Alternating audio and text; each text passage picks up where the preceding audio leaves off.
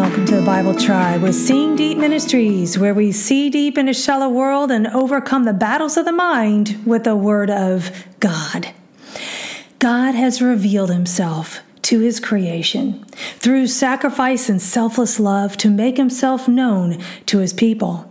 But God is also coming again, and the revelation of that day will not be as a sacrificial lamb, but as judge and Lord. Are you ready? We're reading today from Ezekiel 25 through 30, and the verse of the day is Ezekiel 30, verse 19. So I will execute judgments on Egypt, and they will know that I am the Lord.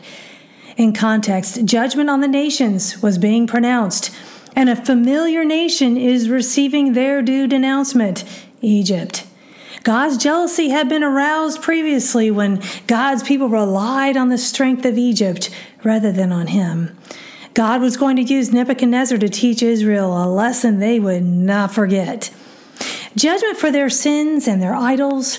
But look at the purpose in this judgment. So I will execute judgments on Egypt, and they will know that I am the Lord. God's purposes are always that people will know He is Lord. Every knee will eventually bow and proclaim Him as Lord. We can know that God is Lord through our disobedience or our obedience? I choose obedience, friend. How about you? For the key words, the key word I picked was the word Lord. It is the Hebrew word Jehovah. It means the self existent or eternal God, the existing one, the proper name of the one true God. The name for God as revealed to Moses was Yahweh, which is four Hebrew consonants Y Called the Tetragrammaton. According to historical records, Christian scholars after the Renaissance and Reformation periods used the term Jehovah for Yahweh, and in the 19th and 20th centuries, biblical scholars again began to use the form Yahweh. Thought of the day No God, no peace.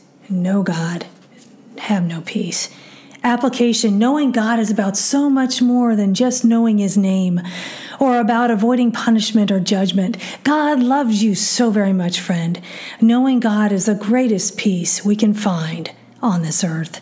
Go with God and His precious word, friends. Tune in tomorrow as we head back into the book of Psalms.